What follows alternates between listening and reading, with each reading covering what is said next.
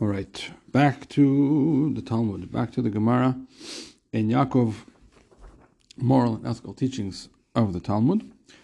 We have begun a new series of Tractate Sota, and we're in the middle of discussing a little tangent. We started off with the topics of adultery, which is the general theme of the tractate, the suspected adulteress, the Sota, and we start. We had a few quotes, a few teachings about sin. We had a few teachings about what might lead a person to uh, come close to engaging in adultery, and what engaging in adultery might lead to, or what sins might lead to adultery, and so on. And in that little tangent, we ended up in a discussion about washing your hands, netilat yadayim, before a meal, before eating bread, um, the importance of doing that, the significance of doing that, and we are continuing along that theme here. Um, Amr Rabbi Abba, Rabbi Abba taught, Somebody eats bread having washed but not dried his hands. Okay? Because you have to dry them as well. And it says that in halacha that you, you must dry your hands thoroughly before you make hamotzi.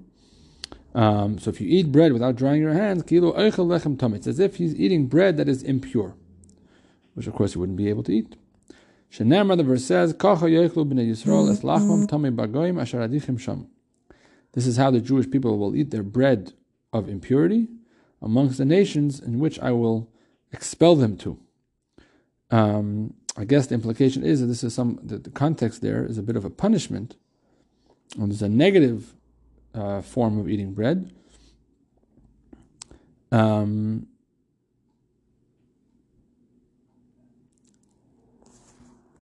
And so the train of thought is that because in that verse, Yecheskel, the prophet Ezekiel, was commanded to bake bread of a certain recipe, which you know in the supermarkets as Ezekiel bread, and he was taught to bake it, he was told to bake it over human waste, which is pretty disgusting and nauseating, and that that bread is called impure as a synonym for, for, for, for disgusting. So the, the idea that somebody would wash his hands but not dry them, it's not very dignified to eat with what with wet hands, and that's disgusting. So the Talmud here calls it as if you're eating uh, impure bread. Okay. Um, next piece of the Talmud. My ve'eshes ish nefesh yikara satzud. What is the meaning of the verse in the book of Mishle, the book of Proverbs, which says um, um, that a, the, a, a man's husband will be ensnared by a precious soul. What does that mean? And that's the ending of the verse. We quoted before, we had another verse from Mishle. It was actually not another verse, the beginning of this verse. That a person will pay a loaf of bread for a uh, promiscuous woman. So the ending of that verse is that a um, uh, uh, the wife of a man, uh, a married woman, will be ensnared by a precious soul. What is that? What is that supposed to mean? It's a very cryptic verse. Amar Rabbi Chia bar Abba, Amar Rabbi Yochanan. Rabbi Chia bar Abba said in the name of Rabbi Yochanan. The meaning is called Adam sheyesh begasos haruach l'seif nichshal be'eshes ish. It's a very good reminder for life in general. If you have an arrogant spirit, the terminology used in the Talmud for an arrogant spirit is gasos haruach, literally thick thick spirit, as opposed to thin, which would imply the, the, the thick and thin is, is kind of a, um, you know, terminology for refined or coarse. Right? So you have, like, let's say uh, you're grinding pepper, right? You could have a coarse grind black pepper, you could have a fine mm-hmm. grind black pepper. Um, in human characteristics, you could also have somebody who is just a coarse personality, not delicate, not sensitive, not refined, um, lacking tact, lacking class, lacking manners, respect, decency, the stuff that's sort of in between the lines. Um, and so the Talmud used the expression of gasus aruach, literally thick, coarse spirit, to describe arrogance. Um, so somebody who possesses such an arrogant spirit, or is just literally coarse individual, it's actually interesting. In Yiddish also, um, the term is used, it's called grub. Grub literally means thick, but it also means it, it's used as somebody who is just not refined and not lacks dignity, lacks tact, lacks the characteristics that make a human being better than an animal are all the things that this person is lacking. So, such a person, let's say, eventually will sin with a married woman. The verse, the proof is, the verse says that a married woman will be ensnared by a precious soul. The precious soul, uh, an allusion to the idea of somebody who is very arrogant, precious in their own eyes. Right? I'm so precious to myself. That is the uh, that's the ground zero of, of arrogance. Omar Rava, Rava says the challenge is high nefesh yikara, nefesh gavoya That's you call that a precious soul? That's not a precious soul. Arrogance isn't, isn't a precious soul. That should have, if that's what the verse wanted to convey, it should have said nefesh gavoya, and a, a, high soul, somebody who thinks he's higher, greater, bigger than everybody else. He Um, furthermore, the verse should have said that she will ensnare him. What are you trying to say? That somebody who's arrogant is liable to fall into the trap of adultery? So that means that the woman will ensnare him because of his weakness, his Achilles heel is his arrogance. That's opening the door to his falling into sin. So um, Amar Rava Rava rather says that that interpretation can't be true. I have a different um, proposal.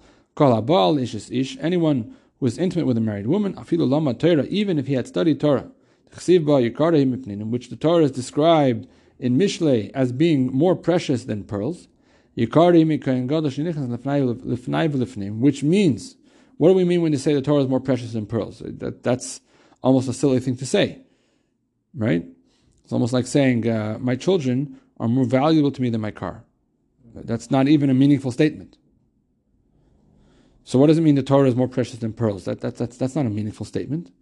So interpretation is, is a bit of a tangent, that the Torah is more precious than the Kohen Gadol, the high priest, who would go into the lifnai v'lifnim, the chamber within a chamber, in other words, the Kodesh HaKadoshim, the most innermost chamber in the, in the temple, um, and do the service there in Yom Kippur, that um, Torah st- takes precedence over that. Where do we see that? Because, like Rashi points out here, that if you have a choice between honoring a Torah scholar who comes from illegitimate ancestry right? He may be legally a bastard, not in the colloquial sense, but in the legal sense. But he's a Torah scholar. He's a bona fide Torah scholar. His ancestry is not his fault. And you have, on the other hand, you have a Kohen Gadol, the high priest, the chief of all the Kohanim, who is illiterate. Who should lead? Let's say when you have a choice. Who should lead uh, benching? You want to give the honor to someone? you're supposed to give the honor to this Torah scholar who's, who's a bastard over the high priest who's illiterate. Why? Because again, that's the value of the Torah. The Torah is more precious than somebody who has the status. He's a person who goes into the, the Holy of Holies. I mean, that's pretty special. Take a seat, young man. We have here a Torah scholar. He's superior. So, um, shel. So the, the verse that Rava finishes his interpretation, whoever is intimate with a married woman, even if he had studied Torah, um, that will the the woman will capture him to the judgment of Gehenna. In other words, it won't help. The fact that you study Torah won't help. The sin of adultery is so severe that although the Torah does put you on a pedestal when it comes to um, things like you know your comparison with a Kohen Gadol who's illiterate, and you are a Torah scholar that will that will you know give you a leg up on that. Um, the sin of adultery is even greater, and mm-hmm. overrides that, and um, you will be subject to judgment in Gehenna. So therefore, my friends, be very careful. Never ever be intimate with a married woman. Okay, we'll pause here to be continued. Just one more comment. It's actually fascinating how open and candid the Talmud is about this topic about sexual temptation in general, adultery, immorality. There's no sort of Victorian sense of, ooh, we, we're not going to talk about this. It's, you know, we're not prudish about it. We don't, you know, joke about it. But if something needs to be addressed in this department, the Talmud addresses it head on, no problem. And I think it's it's important for us to take note of that and say, there but for the grace of God go I. Every healthy human being is liable to be tempted by this.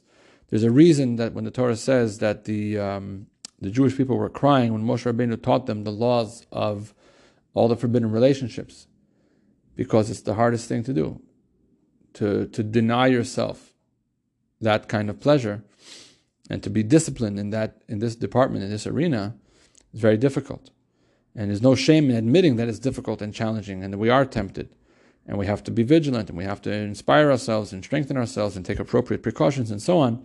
The fact that the Talmud can be so you know, candid and blunt about this topic really should open us up to, you know, being vulnerable and saying, yeah, this is this is hard, this is difficult, this is a challenge. I have to watch out here and watch out that. Then we support each other instead of pretending like, yeah, it's no sweat. I, I don't really care about women or men, wherever you may be.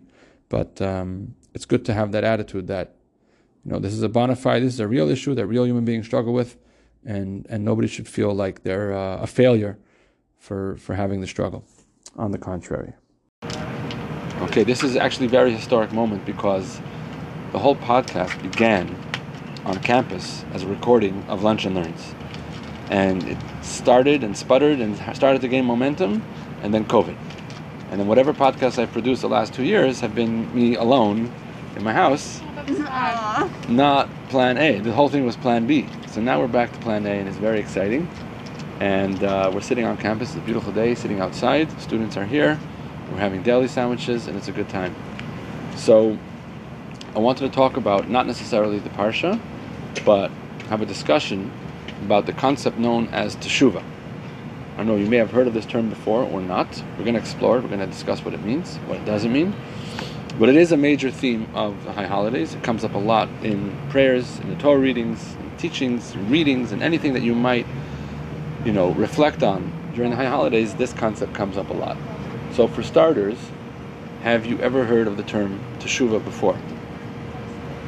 You have? Okay. To the best of your knowledge, what does teshuva mean?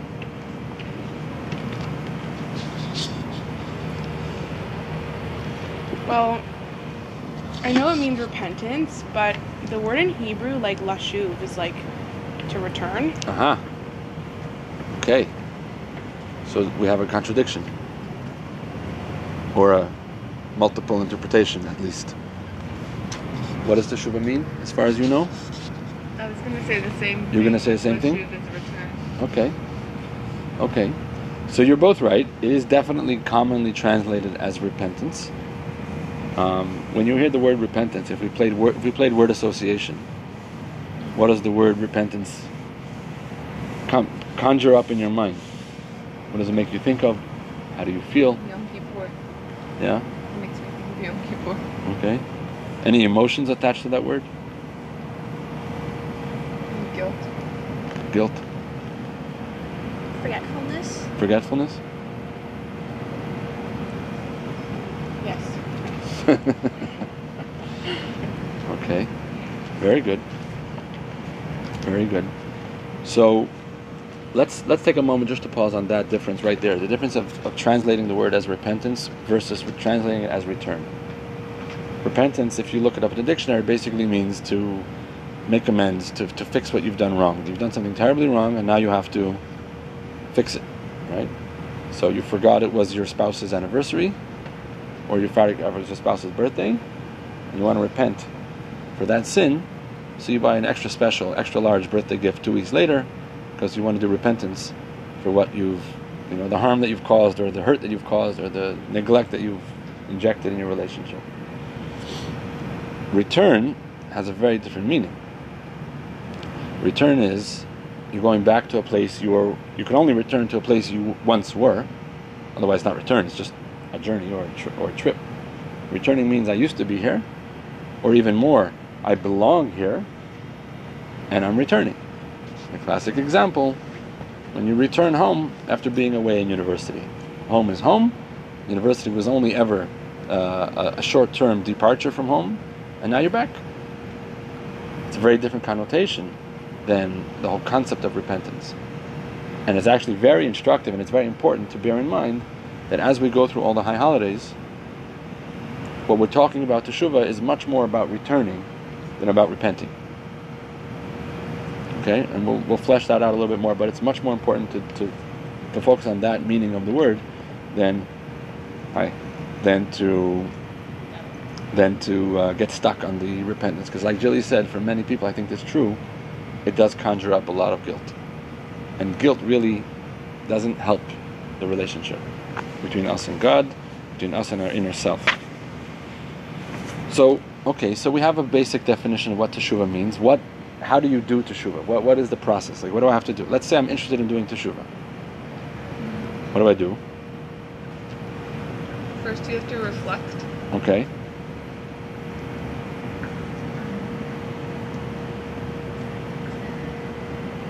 Like go out and You- seek forgiveness. Okay. Seek forgiveness. And you can think of this, by the way, not only in terms of, of you know the religious relationship with God. You can think of it in terms of human relationships also. It's the same mechanisms.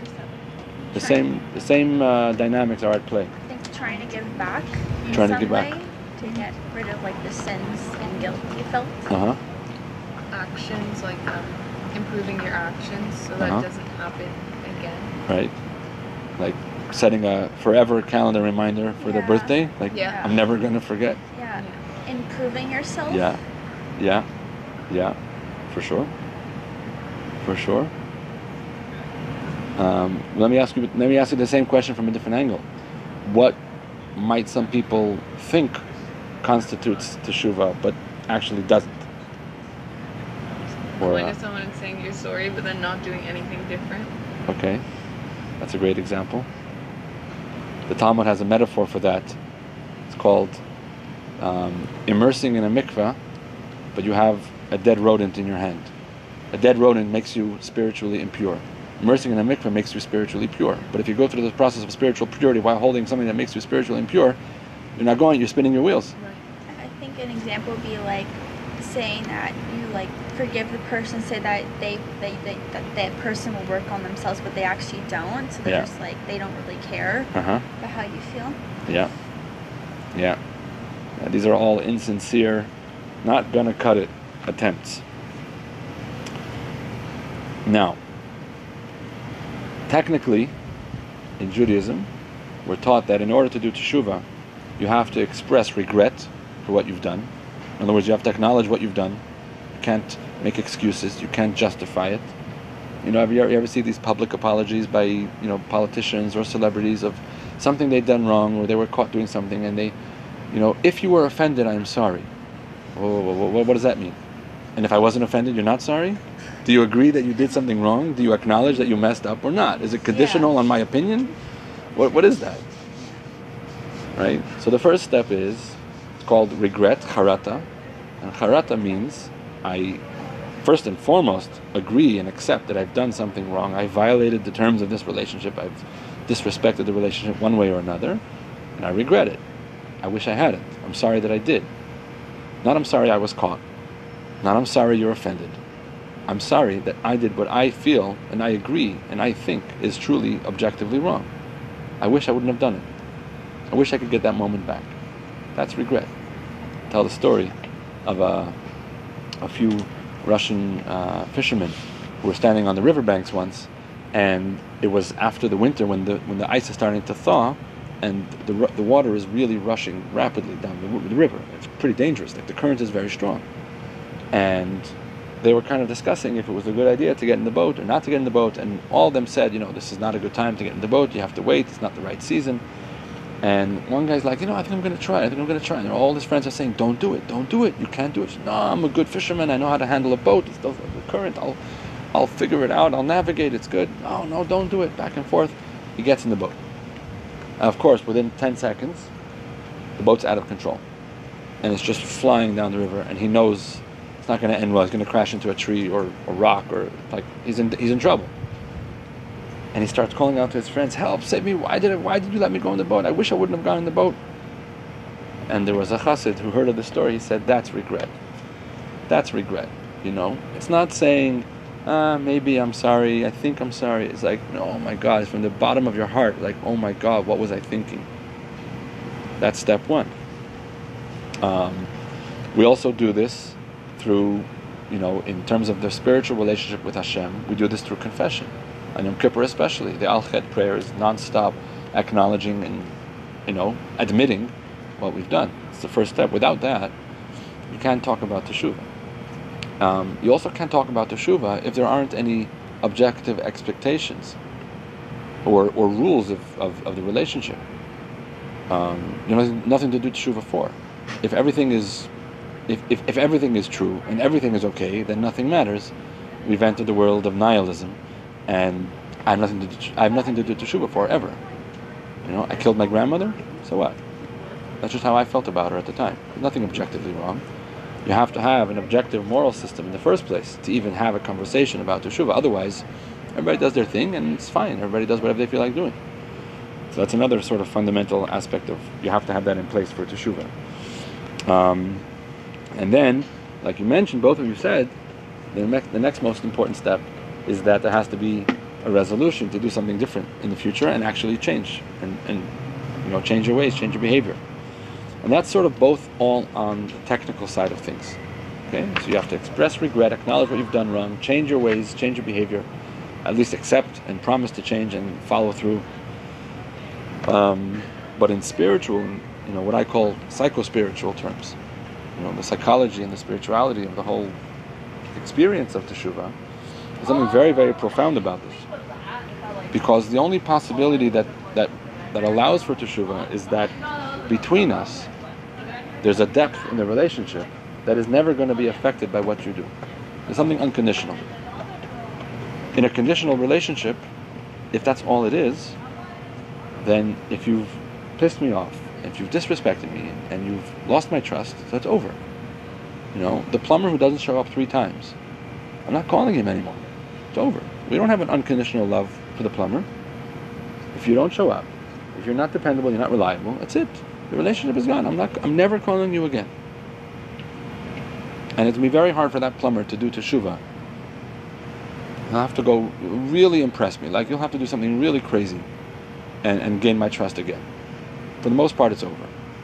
But in our more personal relationships, family, friends, spouses, God, there is something that's beyond the day to day. There is a bond that goes deeper than what have you done for me lately. There is something unconditional there.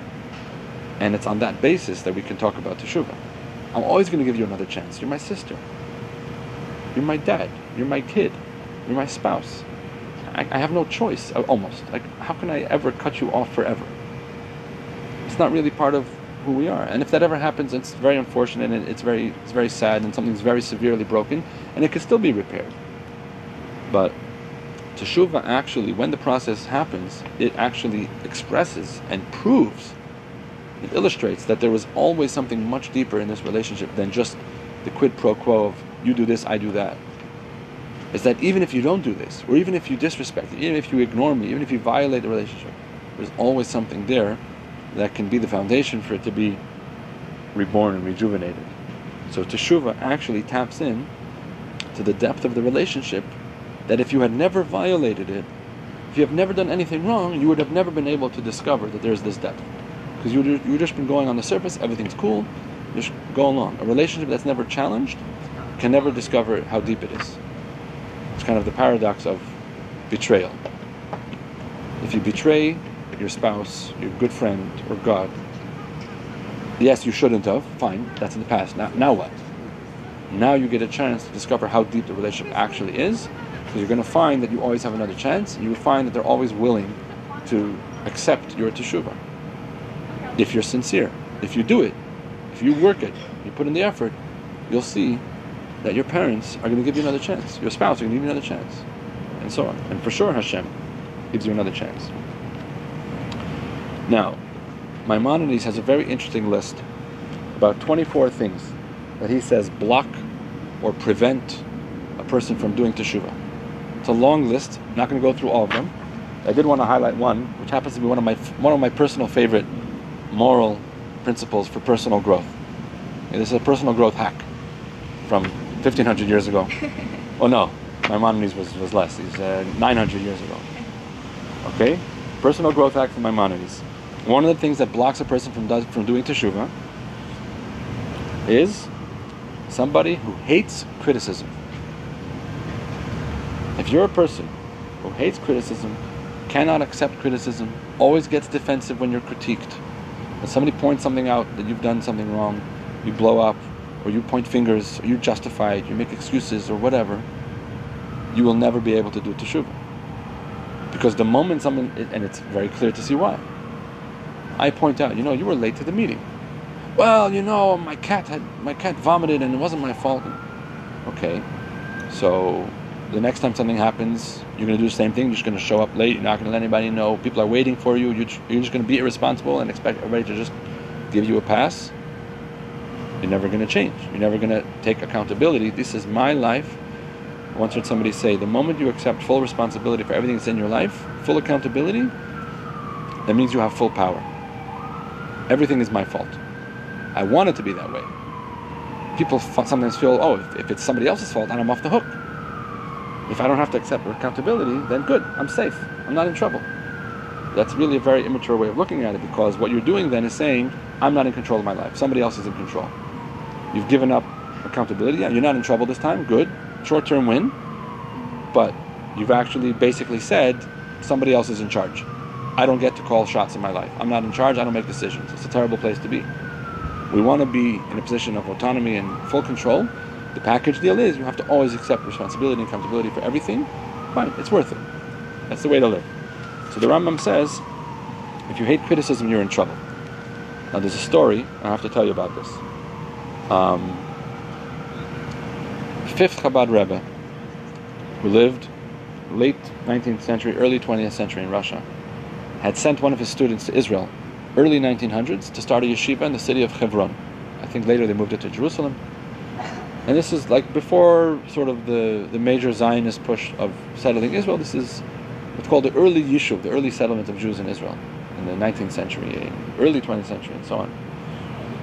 And he went and, you know, it was tough going.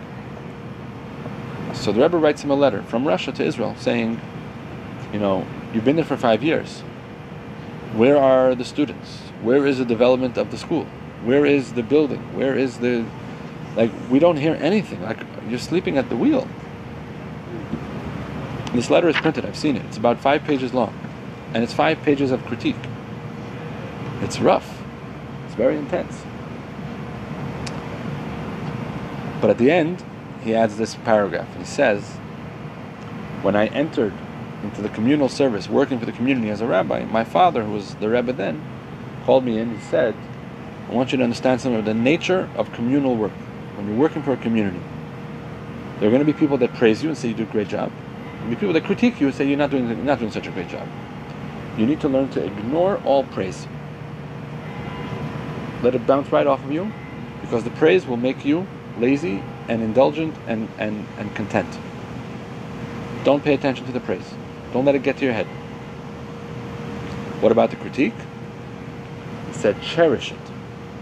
Cherish the criticism because that will take you to the highest heights, the truest heights. Because you're blind to your own faults. We all have biases. It's every human being. It's very normal. We all want to feel good. We all want to feel comfortable. And we're going to deflect and deflect and ignore and excuse and rationalize and justify everything that's wrong, everything that we're not doing the best that we can, not living up to our capacity, our potential. Somebody else comes along, they don't have the same forgiveness and love for us like we do. They'll be a little bit more blunt, a little bit more honest. That's your chance. This is your chance. This is your window.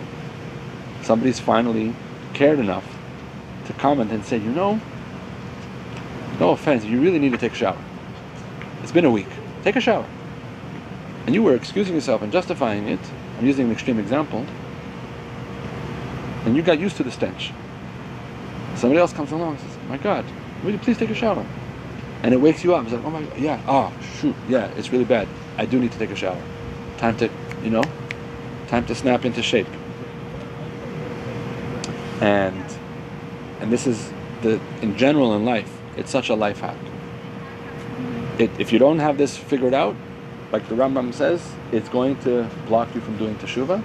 You'll never grow. You'll always justify the status quo, and you'll stay put. If you if you allow yourself to move past the first moment of pain of oh, I failed again. Oh. But it's a growth hack. It allows you to confront it, and you don't let it you don't let it be swept under the rug. And if you care, which you do, you'll do something about it, and you'll grow. Now, my last question I want to pose to you is: What would you say is the mood if you had to give teshuva, the process of teshuva? You had to give it a mood. What mood would you give it? What would you say is the mood of teshuva?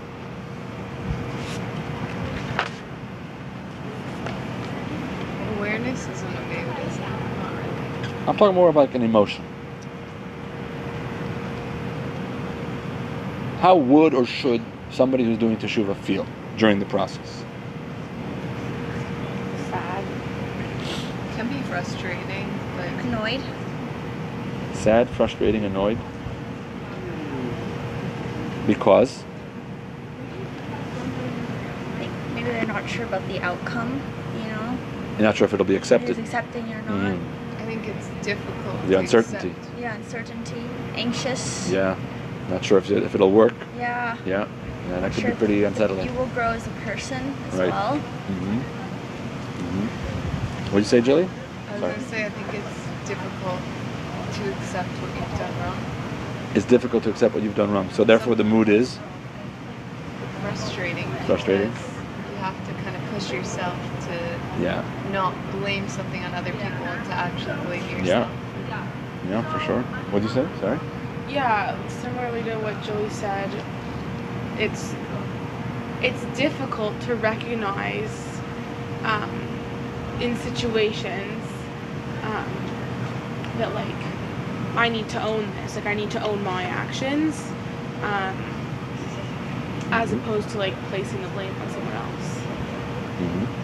And like that can sometimes also be like embarrassing. Like oh, like I really messed up. Yeah, no, it's definitely there's definitely a lot of humiliation um, getting into this. And you have to be able to sort of absorb those body blows and, and keep going, not not let it stop you. I will submit that there's another mood that can and should be part of the teshuva experience, and that is quite simply love and joy. Because again, if teshuva is a possibility, it's only because there's a deeper element connecting the two parties here. And the fact that you have the chance of doing teshuva is itself joyful. Like it's not over. That's good. You're making a sincere effort at fixing things. This is a good thing. The, the, all the negative emotions are more tied to what you've done wrong before. The reconnection, right? The healing in the relationship, this is all great. It might be messy, but it's good. It's not a sin. You're not re-sinning. You're not, you know, you're not forgetting the birthday again. You're trying to, you're trying to make it better. You're trying to heal and, and you know reconnect what was broken. So overall, there should definitely be. I just want to make sure that people don't get carried away with everything you said is true 100%. It's all part of that emotional roller coaster. But I also want that people should, you know, be aware that there's room. Don't forget, there's room for love and joy in the teshuva process. And I'll conclude with a short story that a rabbi once saw a fellow sweeping up the shul, you know, doing uh, basic maintenance. And as the guy was sweeping, he was singing as he swept. So the rabbi asked him, "Why you? Why you so? It was a sing a happy song. Why are you so happy?" As "Well, it's a great honor. I get to sweep up the shul, the house of God. I'm happy to do it. I'm singing a happy song. It's, a, it's an honor and a pleasure. I don't see this as a, a boring chore." So Rabbi said, "A, that's great. B, just give me a new insight into the joy of doing teshuva. Because teshuva is basically cleaning up your act. And it can be messy if you focus on the dirt. But you don't focus on the dirt. When you sweep the shul, you don't, oh, there's dirt, there's, oh, it's so dirty. You know, I'm cleaning up. It's going to be beautiful. It's in the process of becoming beautiful. It's a happy thing. You don't focus on the dirt. You focus on the fact that you're in the middle of cleaning up. And that's a good thing, it's a positive thing, it's a healthy thing, and it's a happy thing. So Hashem should help us all that in this season, in this holiday season, we should be able to engage in honest, sincere teshuva, and to do it with joy, and to not let our uh, our egos get in the way, and we'll have a year like we've never had before. There we go. Thank you for joining today. Stay tuned for more.